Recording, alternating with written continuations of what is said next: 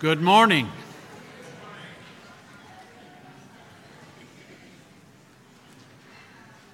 We welcome you to the services of the Boonville Church of Christ.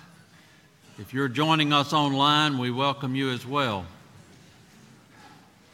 I know we have some visitors today. We welcome you. We'd like to get a record of everyone's attendance. There's a friendship register on each pew. Would you please take that and sign it and pass it down the the pews so everyone could uh, be recorded as being here today.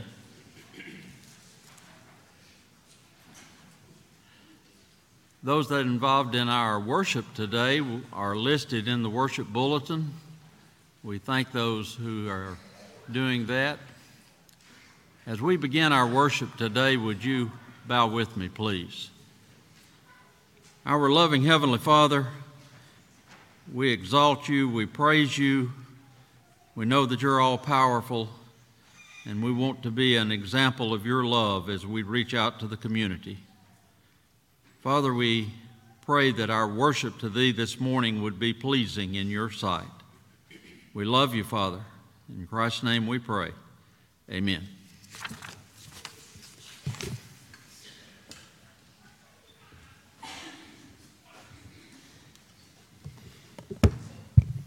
Good morning, all. First song this morning is Give Me the Bible, number 450.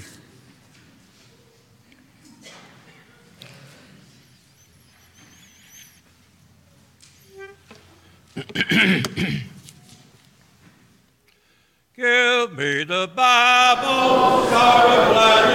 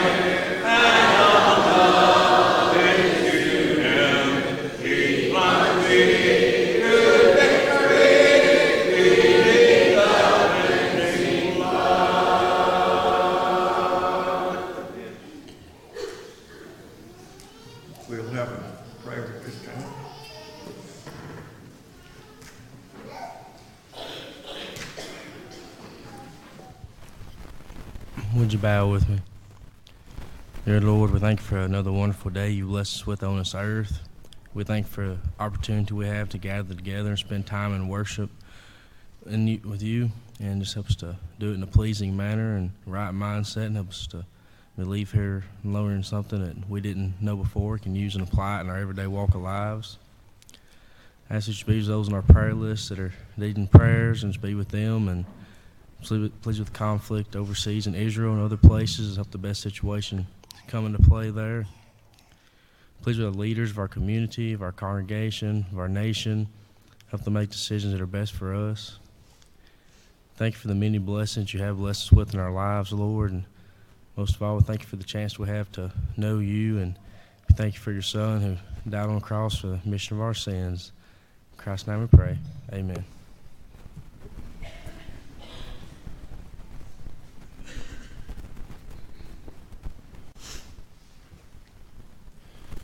Song of invitation would be A Wonderful Savior, if you'd like to mark that in your songbooks, 490. Song before the lesson this morning, It is Well with My Soul. That's number 490.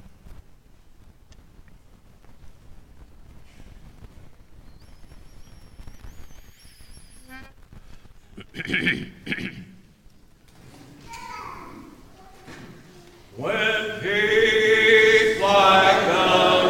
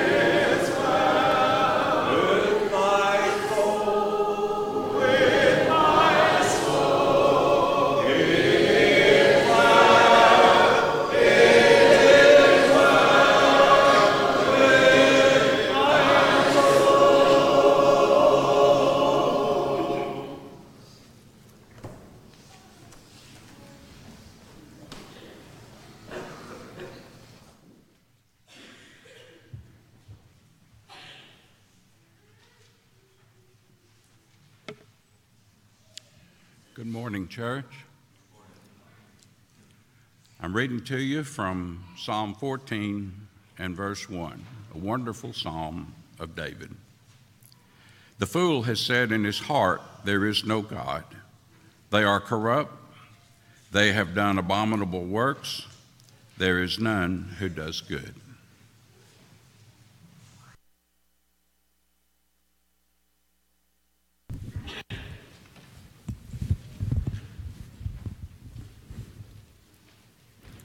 Good morning, everyone.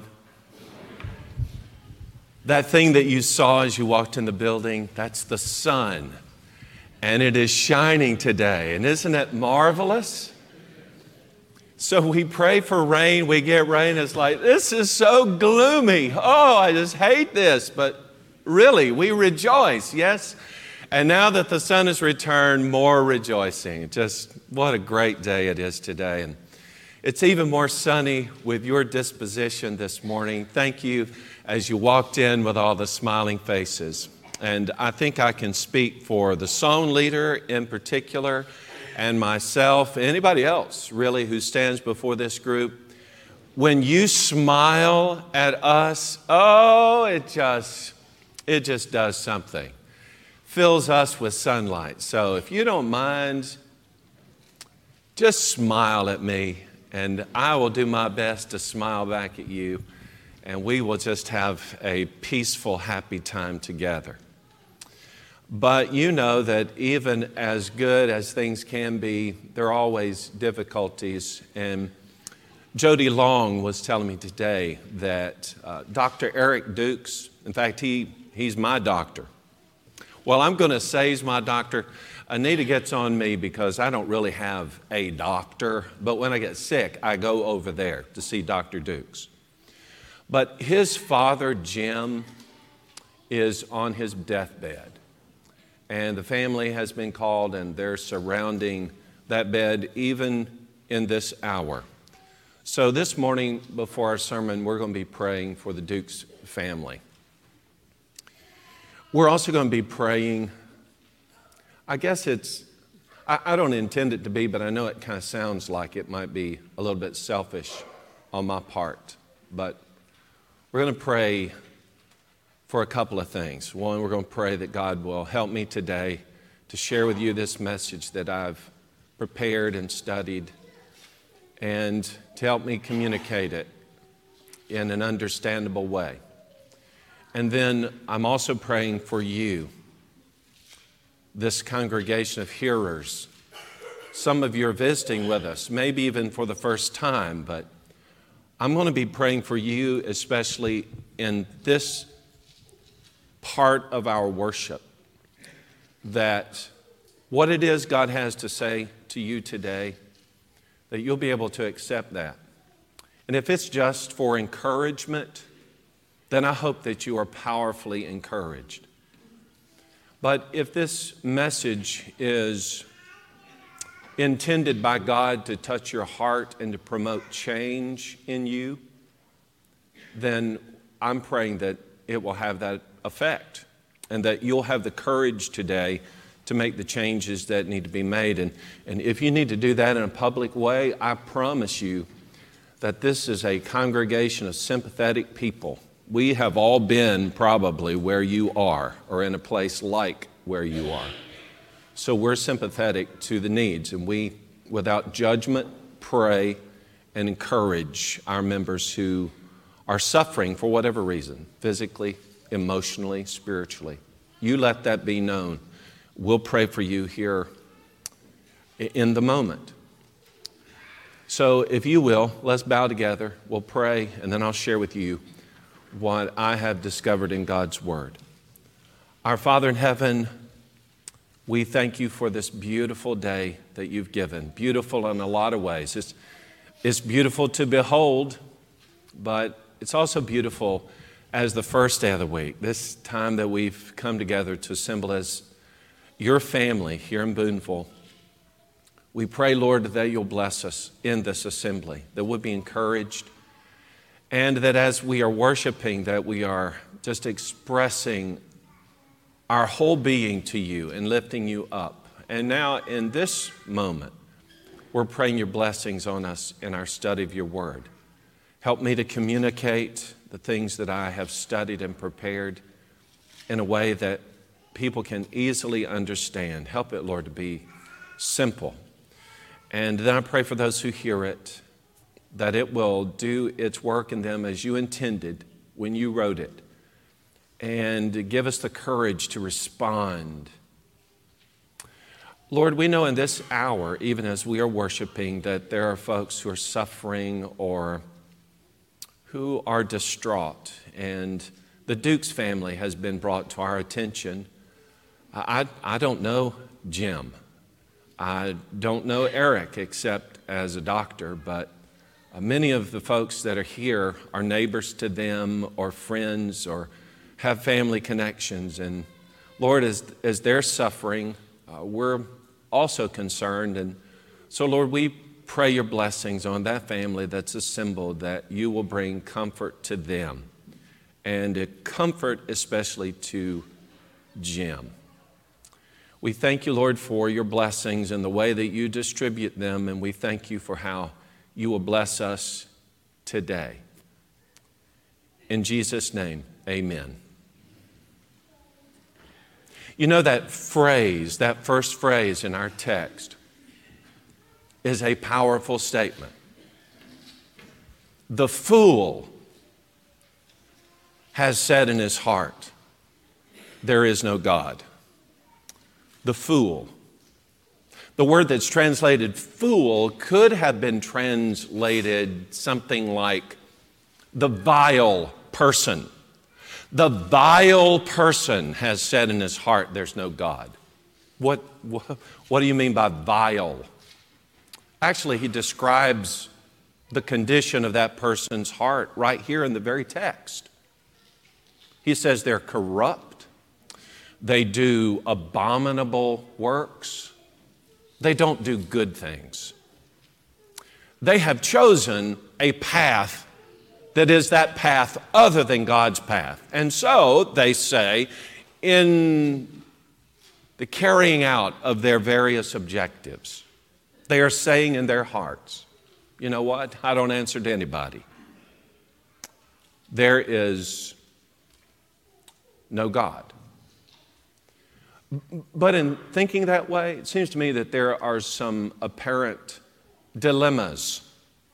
Because when we carry it as far as it will go, in making this affront to God, we're putting a lot of things that we need at risk.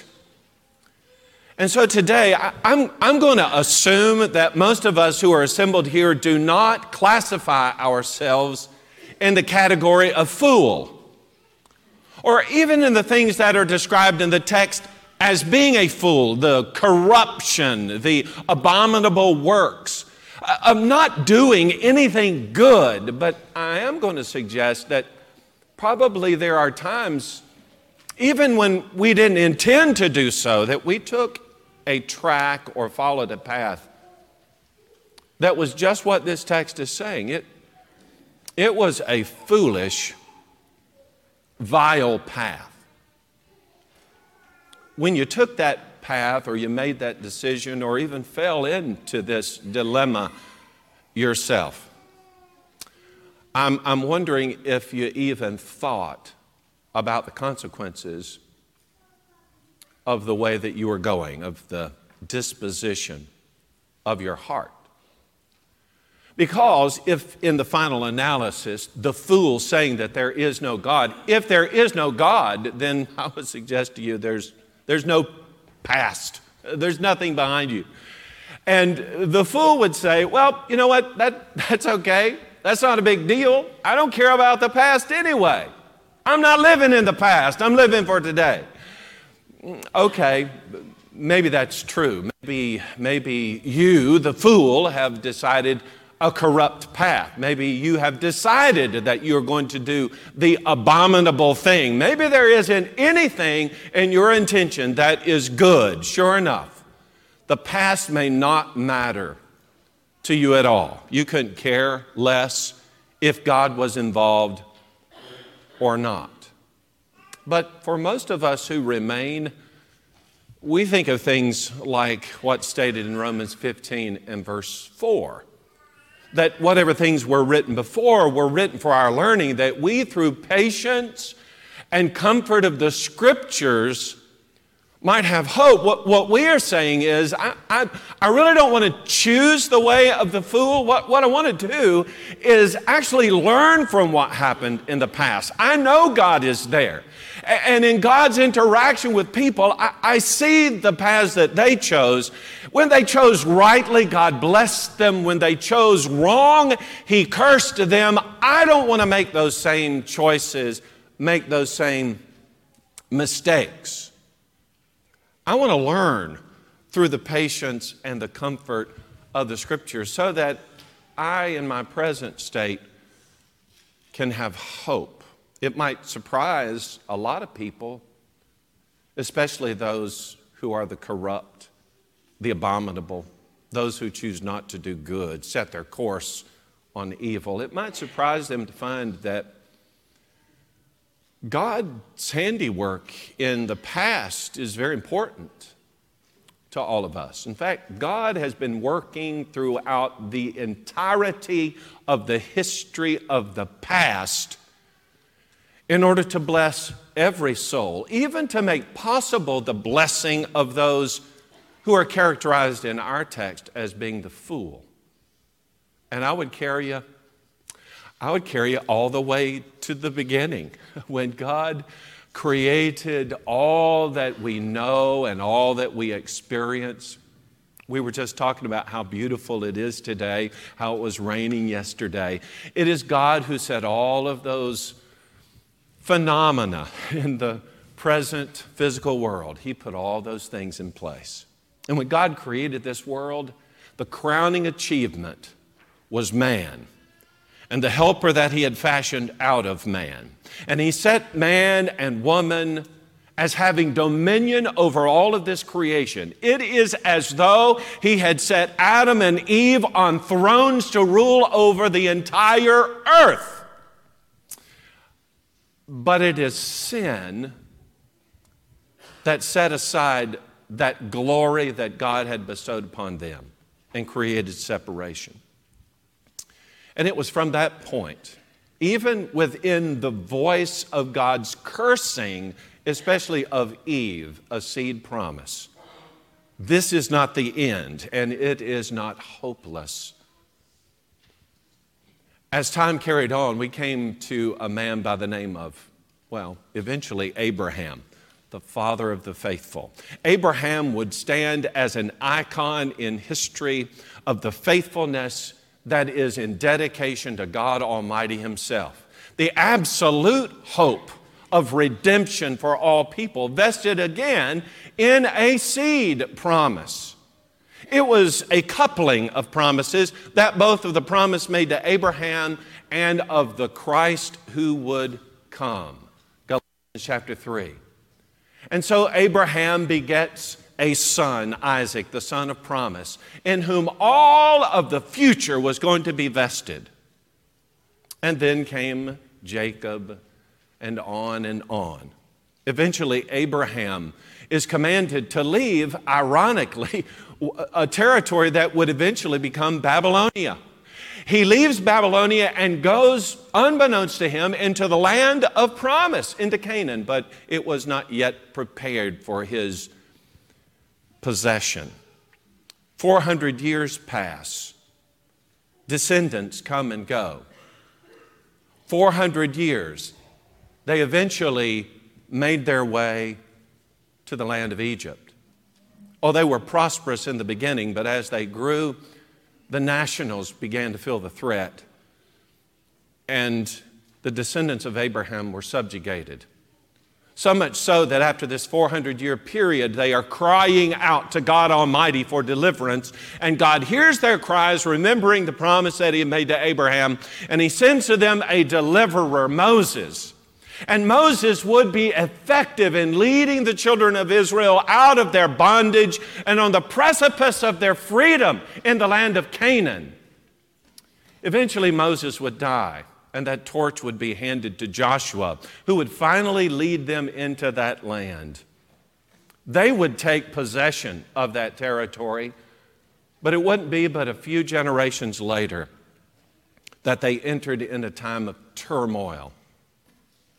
The Judges is a book that represents, in its combining of the rule of Saul and David and Solomon about three or four hundred years of uncertainty. Until such time as that kingdom had been established, and it seemed that things were going to go right, except again for sin. And sin's consequence eventually led to the dividing of that great nation into two. There would be the northern kingdom known as Israel, made up of 10 tribes. It would carry on for about 200 more years but ultimately they would be carried away into Assyrian captivity. Their land would be repopulated with foreigners, and essentially that northern nation would never be heard from again. Another hundred years, Judah, made up both of Judah and Benjamin, would limp along in the southern kingdom, but they would be subjugated again as by prophecy by the nation of Babylon. That happened in 721 BC. By 606, the people of Judah would be carried into that Babylonian captivity, and for 70 years, until 536 BC, those people would again be in captivity, crying out to God for their deliverance. A remnant would return to Israel, repopulate the city, rebuild the walls, establish temple worship. The prophets would speak, but finally God would become silent. And for 400 more years, God would not say one word until the fulfillment of what Paul speaks in Galatians chapter 4 and verse 4 that when the fullness of the time had come, God sent forth his son, born of a woman, born under the law. Remember that promise that God had made to Abraham? It's finally reaching its fulfillment in the birth of Jesus Christ.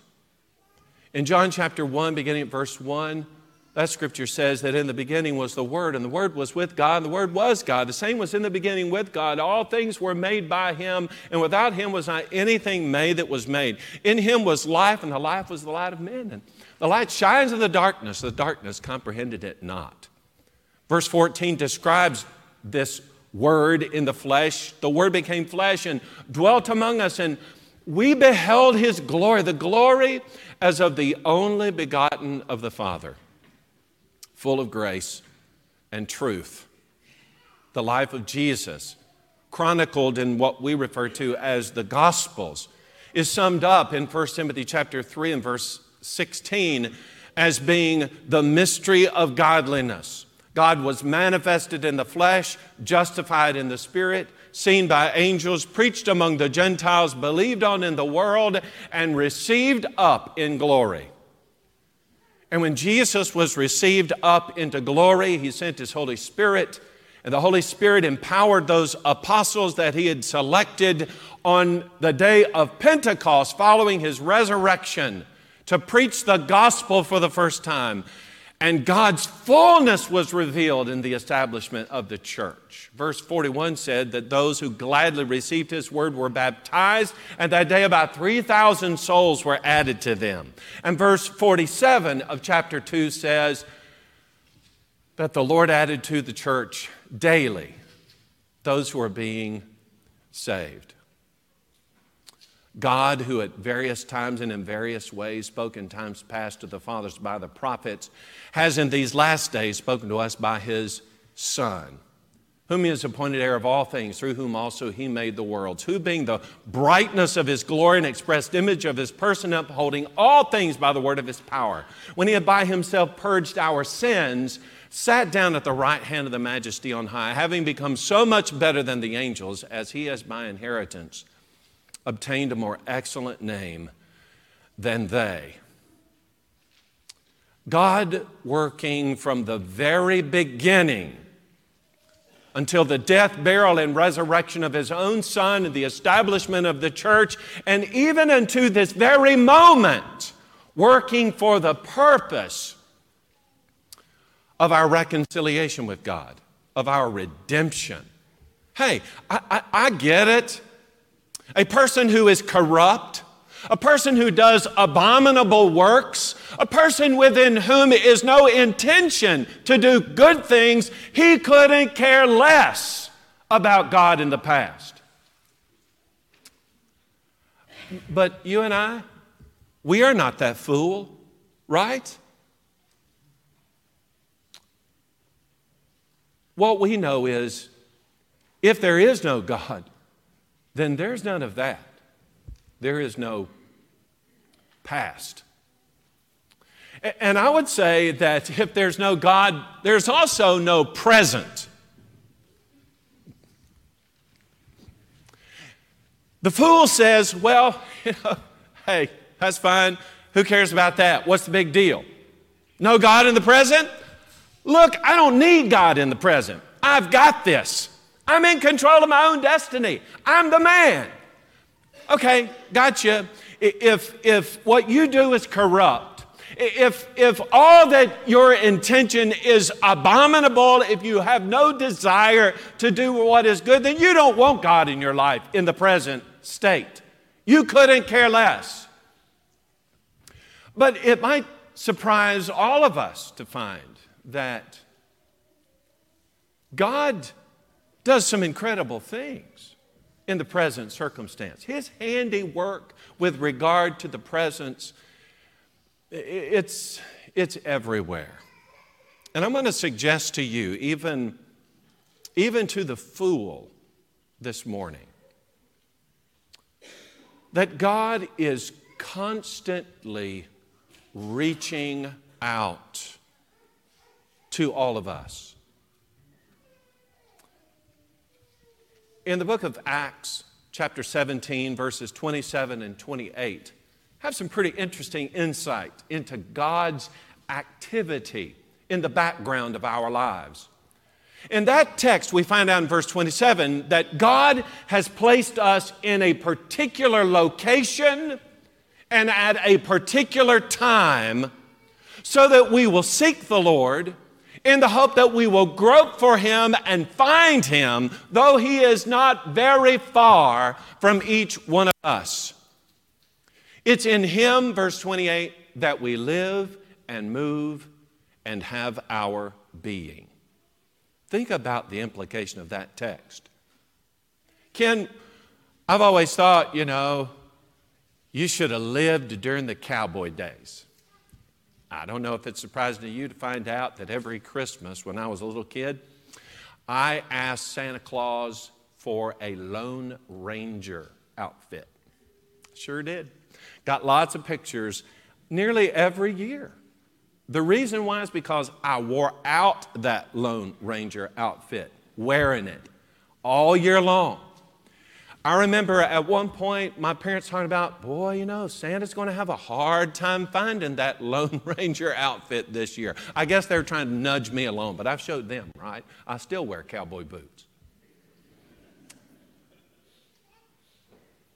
In the present circumstance, I wonder, why, why was I born in this time? Why couldn't I live in cowboy times? Oh, why not I live in those pioneer days? Or we'll see a movie that's dealing with, you know, ancient times. We were talking, about walking through history, and in my mind, when we were talking about Moses, I was thinking about the Ten Command, the movie, The Ten Commandments with Charlton Heston. And I remember seeing that for the first time and the get up that they had, the way they dressed. The, I thought, boy, it'd be neat to live in those times. And why didn't I live then? Why didn't I, why didn't I grow up to be a cowboy? Why, why, why here? Why am I now in Booneville, Mississippi, of all places? I never thought in the wildest imagination of my own mind that I would ever live in Mississippi. I started out in North Carolina. Anita and I thought we would live in North Carolina for the rest of our lives. Why am I here now? In this time? Why do I know you and get to experience you in part of your lifetime? Some of you are very young, and by the time you grow to maturity, I will just be a memory, if at all. Some of you are very aged, and maybe our lives will only overlap for a short period of time. I don't know, but the question is why? God says the reason is because I have put you in the perfect place and in the perfect time so that you can seek after me and find me and grope after me and, and have me. I, I want the circumstances to be perfect for you. So God reaches out to each one of us. He's been reaching out to all of us this morning. He's reaching out to us in the sermon that's being preached. We already prayed about that. That God would take the message and touch our hearts. What's He doing? In the process of that touching us with His Word, He's reaching out to us so that we can find Him. We were doing that in the singing. That last song, It Is Well With My Soul. Some of us can hardly get through that song without weeping, but you know why that is? Because we have been touched emotionally by the music and the words that have been expressed. God is reaching out to touch us. That happens in the prayers that we offer. Here, when we prayed, we asked God for His blessing. We asked for His blessing over the life of someone, a family, in fact, that's not even a member here. But we are trying the very best that we can through that process, all of us together being touched by God and the prospect that God is going to hear our prayers. And how many of us could raise our hands and say, Well, I, for one, have experienced the deliverance of the Lord. I, for one, have experienced the actual touching of God in my life as I've been responding to physical healing, or I've emotionally flowered over distress in my life, or I've changed things spiritually so that I'm on the right track. God is always reaching out to us. In a few moments, we'll be partaking of the Lord's Supper, a memorial of the death of Jesus. Probably all of us, to one degree or another, are weeping inside thinking about the sacrifice of Jesus, God touching our heart. And even as we give of our means, we know that God has touched our lives financially, and now we are reaching back out to God in a dedication of something to His glory. Oh, God is reaching out constantly. When we enter into that Bible class, we hear it from a Bible school teacher who is sharing God's Word with us, touching our hearts again. It may even be that inquisitive student who is sitting next to us asking what in the moment we thought was a silly question, but has sat on our hearts continually and now has become an obsession of ours. Maybe it is even when we eat that food and breathe that air that God is still yet reaching out to us. The heavens declare the glory of God, and the firmament shows forth his handiwork. Day unto day utters speech, and night unto night reveals knowledge. There is no speech nor language in which their voice is not heard. Their lines have gone out through all the earth, and their words to the ends of the world. Psalm 19, verses 1 through 4. God is ever reaching out to us in the present. It is only the fool who says there is no God. It is that person who pursues the sin who seeks after their own gain, who disdains the reach of God. Most of us in this room are not fools. We know that if there's no God, there is no present circumstance. Because all we know is God reaching out to us. Well, if you've been paying attention, you probably know what the next thought would be that if there is no God, there is no future. Some people, the fool in particular, would say, Hey, what's the big deal? I'm making plans for the future. You know that fool who is corrupt, that fool who does abominable works that fool who does nothing really that is good, not intentionally, that guy says, I don't care about God being in my future because I'm in control of my future. I'm going to set the stage, I'm going to create the path, and I'm going to walk it. I don't need his help. Boy, that fool saying that there is no God would be very surprised to find that God's handiwork is even seen in the prospect of the future. James said in James chapter 4, beginning at verse 13, Come now, you who say, Today or tomorrow we'll go into such and such a city, spend a year there, buy and sell and make a profit. Whereas you do not know what will happen tomorrow, for what is your life? It is even a vapor that appears for a little time and then vanishes away. Instead, we ought to say, If the Lord wills, we shall live and do this or that. He said, You boast in your arrogance. All such boasting is evil. I guess he could have expanded that had he included our text, yes? Yeah, boasting about what you're going to do, that's evil because it seeks after corrupt things. I'm going to set my own agenda, I'm going to call my own shots because I'm in the pursuit of abominable works. I want to satisfy my own desires. And I'm not really seeking to do any good. Jesus said a long time ago that with regard to these things, we have to choose whether we're going to be faithful to God or not. Whether we're going to have a mind toward being righteous or, as is qualified in our text, of just being that vile person, that fool. Jesus said, Enter by the narrow gate, for wide is the gate and broad is the way which leads to destruction. There are many who go in by it because narrow is the gate and difficult is the way which leads to life. And there are few who find it. Matthew 7 13 14. Here's what I believe I believe that God's hands are all over our past, our present, and our future. Our God, He is alive.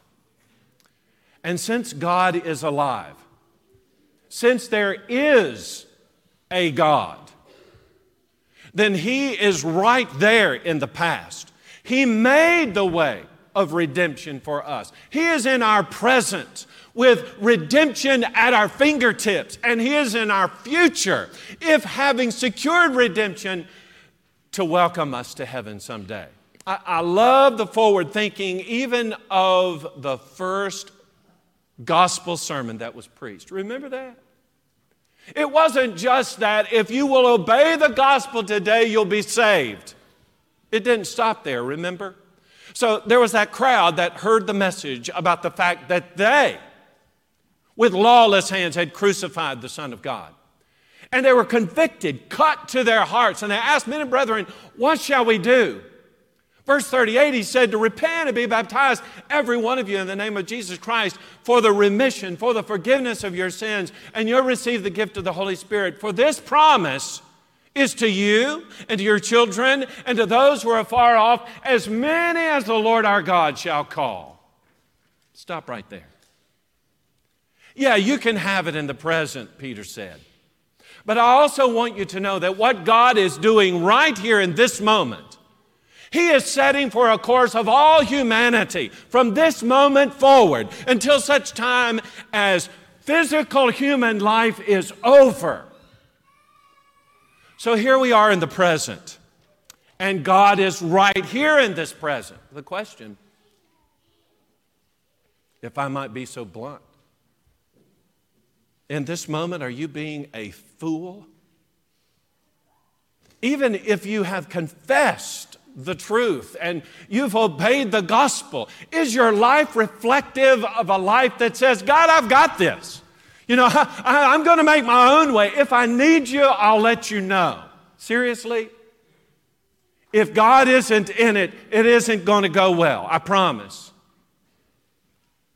Is today the day that we need to just relinquish that little bit of control that we've been hanging on to? Let's pray about that. Maybe you're not a child of God today. Today is the day to let go of all this foolishness to let go of the corruption, to let go of the abominable works, to set a course for doing good following in the footsteps of Jesus. If you believe He's the Son of God, confess that before this number today. Having repented of your sins, be buried in this water. Have your sins washed away by the blood of Jesus Christ. Rise up in newness of life. What a day of rejoicing this will be. God is in it, but are you with God? Only the fool has said in his heart, There is no God. If you need to respond this morning, why don't you come forward while we stand together and sing? Oh, wonderful Savior is my Lord. Oh, wonderful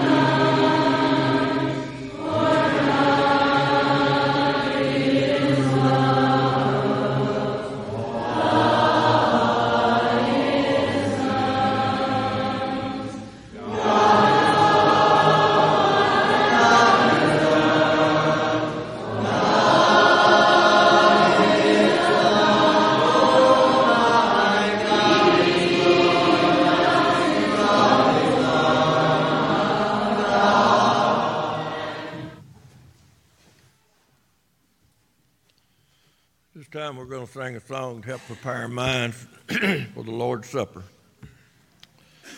Number 313.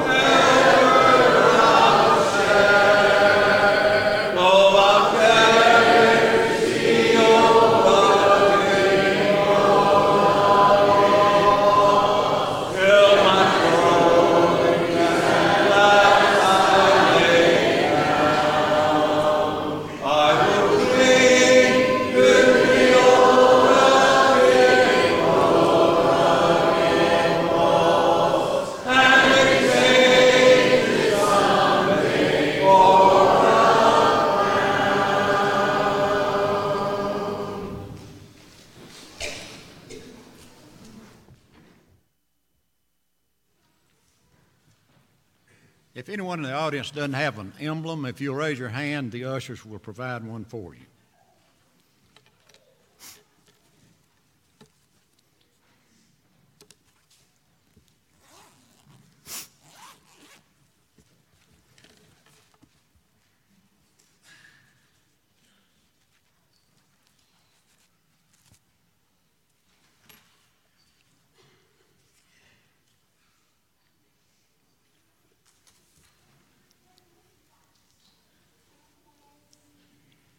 In John the 14th chapter, John the 14th chapter before Christ was to be crucified, he made these statements. Let not your heart be troubled. You believe in God, believe also in me. In my Father's house are many mansions. If it were not so, I would have told you. Go to prepare a place for you. And if I go and prepare a place for you, I will come again, receive you unto myself, that where I am, there you may be also. Where I go, you know, and the way you know. Thomas said to him, Lord, we do not know where you're going, and how can we know the way? And Jesus said to him, I am the way, the truth, and the life. No one comes to the Father except through me. Sin cannot, uh, God will not tolerate sin, and Jesus provided a way that we could go to the Father, approach the Father sinless. And that was by offering himself as a sacrifice on the cross of Calvary so that we had the opportunity to have our sins removed and therefore have communion with the Father. For almost 2,000 years now, the Lord Church has come together every first day of the week to remember the sacrifice that was made there on the cross. So if you'll bow with me, we'll offer thanks for the bread which represents his body that was broken. Our Heavenly Father, we are so very grateful unto you that you loved us and allowed your Son to come and die on Calvary's cross. As we partake of this bread, which represents his body that was broken there, help us to do so in a way that would please you. These things we ask in Christ's name. Amen.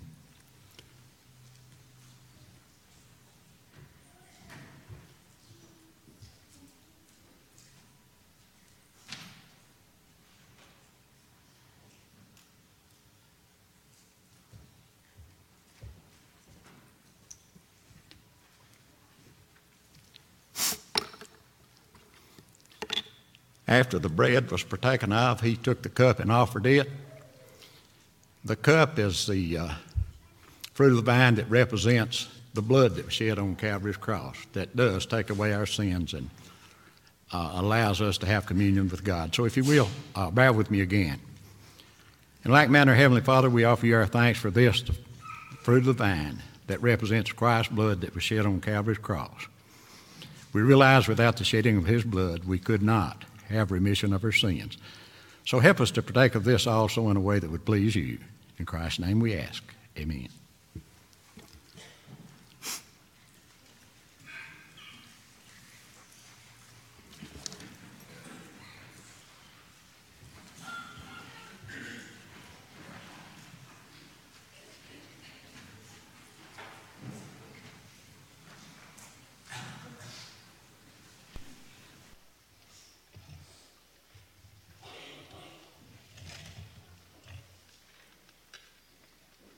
Let's pray. Our most kind and gracious Heavenly Father, we thank Thee for this day and all the wonderful blessings that You blessed us with. And Father, we thank Thee we have this opportunity to come and worship Thee without any fear of any harm in any way. Father, we thank Thee for our health, and for our families, and we thank Thee for our jobs and everything that You bless us with. Now let us examine ourselves and give back a portion of our means if we've been prospered. In Jesus' name we pray. Amen.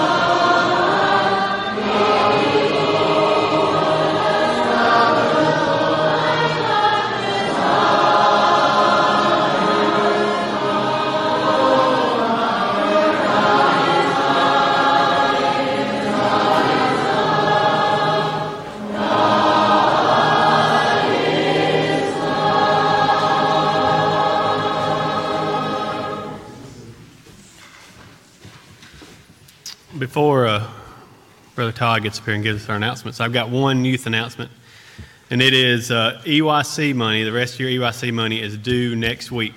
If you don't have it due next week, we'll come talk to me and we'll figure something out. So next week, next Sunday, last day for your EYC money. Thank you.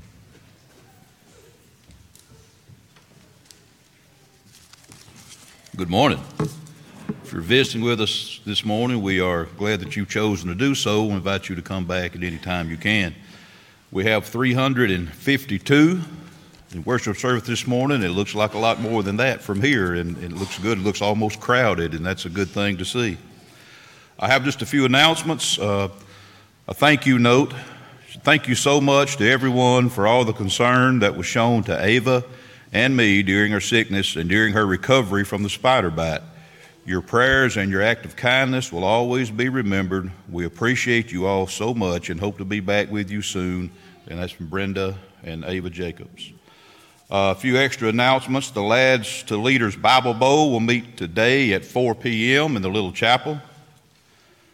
Also, everyone involved in Good Samaritan, please meet in the Little Chapel after services this morning. And also be mindful of, of those uh, that are on the list in a bulletin, but for the benefit of those that may be watching at home today and cannot be here today but might be interested in some of these things, I'm going to go over these briefly. Landmark Nursing Home Devotional is today at 4 o'clock. If you would like to honor a loved one during the holiday season with a contribution to one of our ministries, forms are in the foyer. Please return these to the office by today. And that today is in bold print, so I'm assuming that's a serious note there. Ladies' Ornament Exchange is tonight at the Elliott home. All ladies are invited. Bring an ornament to exchange and holiday finger foods. We will take a bus to help with parking. Leave from the annex immediately following evening classes. Uh, visitation assignments may be picked up from the Welcome Center in the foyer today. Also, hot chocolate and cookies will be served in the annex tomorrow evening beginning at 5 o'clock prior to the Christmas parade. Please bring lots of homemade cookies. All third graders, you're invited to a tacky Christmas sweater party Saturday morning, December the 9th from 10:30 to 12 o'clock at the Huddleston home. Please bring one wrapped pair of Christmas socks. See Elizabeth on what food item that you need to bring. Also, a Christmas party for K through 6 graders will be Sunday, December the 10th in the TAC, immediately following morning worship until 1.30. You need to see Wendy Long if you need some more information on that. Uh, also, everyone is invited to a holiday open house at the Forrest Home 19 Kimberly Lane. That's Sunday, December the 10th from 2 o'clock to 4 o'clock. And also, the Youth Progressive Dinner will be Sunday evening, December the 17th. Also, our annual Fruit Basket Day will be Wednesday, December the 20th at 1 o'clock in the annex. You need to bring a heat gun or a blow dryer. Drivers will be needed. If you can drive, please see Jody Long or Michelle English because I'm sure they could use all the help they could get. And also a reminder of congregational singing workshop at Strickland on December the 9th and 10th. Brother Todd Sanderson from Holly Springs will be conduct, conducting the workshop Saturday, December the 9th from 9 to 2.30. Lunch will be provided, and then Sunday, December the 10th from 9 to 1.30, lunch will be provided also there. That's all the announcements I have. If you'll bow with me, I'll dismiss us in prayer. Heavenly Father, once again, we thank you for the opportunity we've had to come and to worship you in song and praise. Father, we thank you so much for the many wonderful blessings in life that you bestow upon each and every one of us. Father, we're thankful for your church family here and for what they mean to each other. Father, we ask we continue to carry out our daily lives in a Christian manner that would be pleasing unto thee. Father, we're so thankful for Debbie this morning and her decision to start her life anew, Father, and just be with us and help each one of us to encourage her to do so. Father, we ask you continue to be with us throughout this upcoming work week, continue to lead, guide, guard, and direct us. But most of all, Father, we thank you for your Son, Jesus, whom died on the cross that we might have forgiveness of our sins and opportunity of home in heaven with thee one day. It's through Jesus' precious name I pray. Amen.